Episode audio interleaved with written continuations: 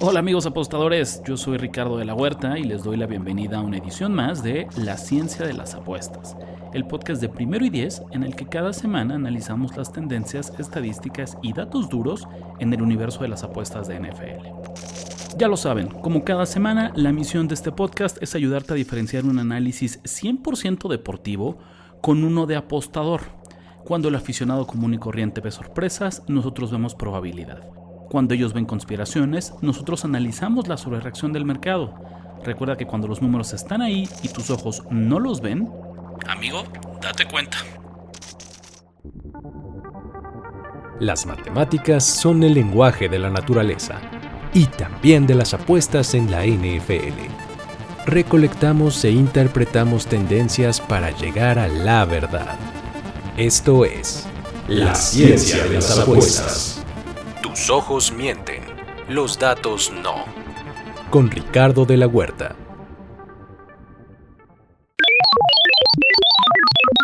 Invierno y hambruna de puntos.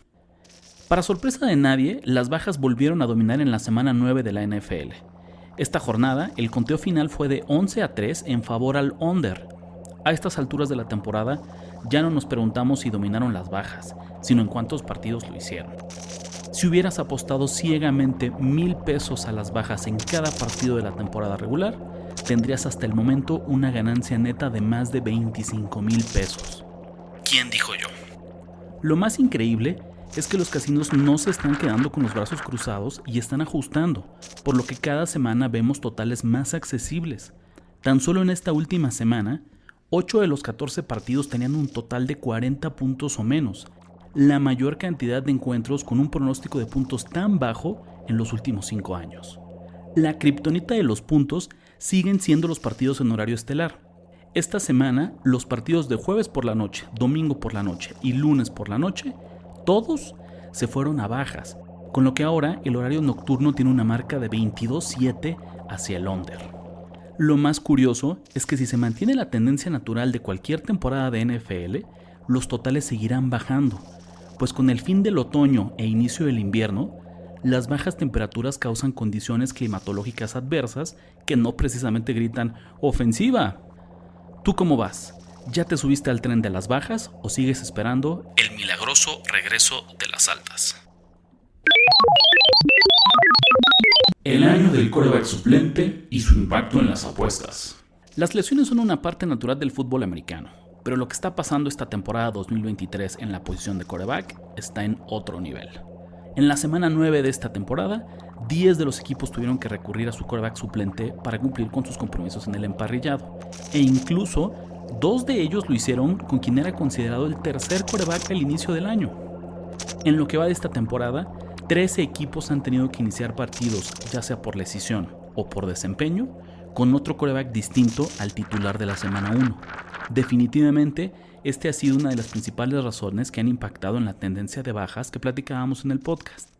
No es por sobresimplificar, pero ahora más que nunca queda clara la necesidad de tener no solo un buen coreback, sino un suplente competente para mantenerte en competición en la NFL. Eso o muchísima suerte para evitar las lesiones. Lo que cada quien decida.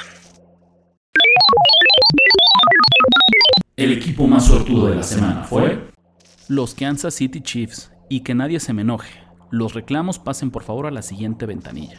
Miami estaba bajo 14-0 en el marcador y marchaba en campo rival con 48 segundos en la primera mitad cuando llegó la tragedia. Una jugada de fantasía terminó en un fumble de Tyreek Hill, pero el verdadero daño fue que la defensiva de Kansas City lo regresó 59 yardas para una anotación que nadie tenía presupuestada.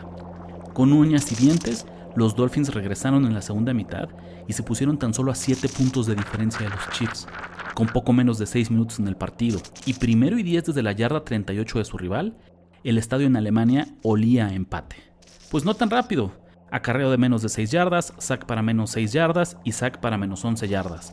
De repente, una serie que lucía prometedora terminó en una insípida patada de despeje. Pues solo para ponerle más drama al partido, Miami volvió a recuperar la pelota, esta vez con 2.27 en el reloj. Volvió a marchar hasta el territorio de Chiefs y de nueva cuenta, un primero y 10 desde la yarda 31 de su rival, terminó en 0 puntos para los Dolphins.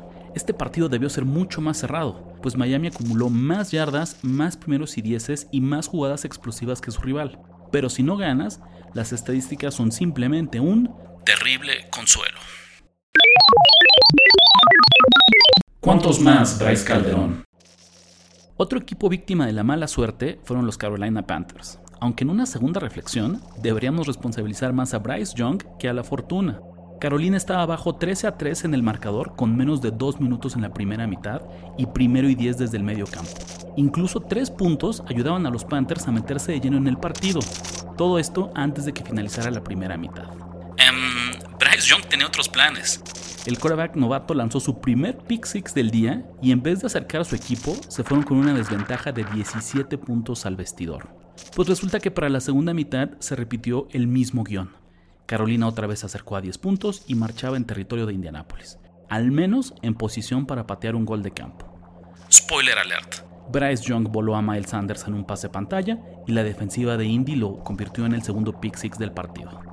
Marcador final, Colts 27, Panthers 13. Exactamente los 14 puntos de diferencia que Young le regaló a su rival. Se supone que esto es un deporte en equipo, pero ¿cuántos más, Bryce? No todo lo que brilla es oro. Después de nueve semanas, Filadelfia es el equipo con el mejor récord en toda la NFL y luce como uno de los claros contendientes a llevarse el próximo Super Bowl. Entonces, ¿por qué nos dejó con tan mal sabor de boca en su victoria frente a los Dallas Cowboys? Digo, al menos hablo en nombre de los apostadores serios como un servidor, ¿verdad? Según las estadísticas avanzadas, Dallas merecía ganar este partido. Así de simple. Con 11.38 en el último cuarto, los Cowboys tenían primera y gol desde la yarda 7. En cuarta oportunidad, parecían haber anotado hasta que se determinó que la rodilla de Luke Schoonmaker hizo down a centímetros de la línea de touchdown. Dallas se fue con las manos vacías en una serie que debía terminar en al menos 3 puntos. Bueno, pues los Boys no perdieron la calma. Abajo 11 puntos en el marcador, recuperaron la pelota, anotaron y fueron por la conversión de 2 puntos para acercarse a 3.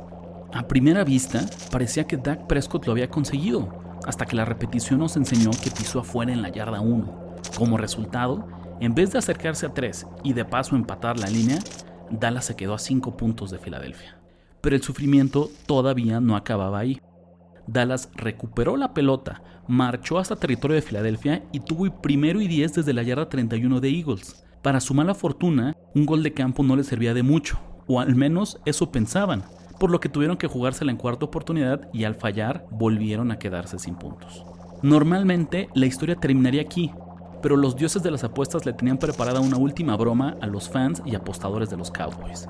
Milagrosamente, este equipo recuperaría la pelota con 46 segundos desde su yarda 14.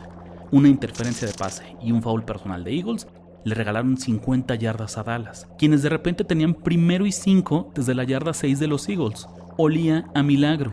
Bueno, pues ustedes ya saben cómo termina esta historia. Castigo, pase incompleto, sack, castigo y fumble en la última jugada del partido. Dallas tuvo tres series con primera oportunidad dentro de la yarda 31 de los Eagles o mejor. Cero puntos derivaron de ellas. Olvídense de la victoria. Explíquenme cómo demonios no cubrieron la línea de más tres. Ay, ranitas. Bueno amigos, eso fue todo por hoy. Ya llegamos al final de un episodio más de La ciencia de las apuestas. Nos vemos la próxima semana y recuerda que en el universo de las apuestas deportivas, tus ojos mienten, pero los datos no. Hasta la próxima. Esto fue La ciencia de las apuestas. Recuerda que donde tus ojos mienten, los datos no. Conducción y guion, Ricardo de la Huerta. Voz en off, Luis Obregón. Una producción de Primero y Diez. Hello, it is Ryan, and we could all use an extra bright spot in our day, couldn't we? Just to make up for things like sitting in traffic, doing the dishes, counting your steps, you know, all the mundane stuff. That is why I'm such a big fan of Chumba Casino. Chumba Casino has all your favorite social casino style games that you can play for free anytime, anywhere with daily bonuses. That should brighten your day a little. Actually, a lot. So sign up now at chumbacasino.com. That's ChumbaCasino.com. No purchase necessary. Group. Void were prohibited by law. See terms and conditions. 18 plus.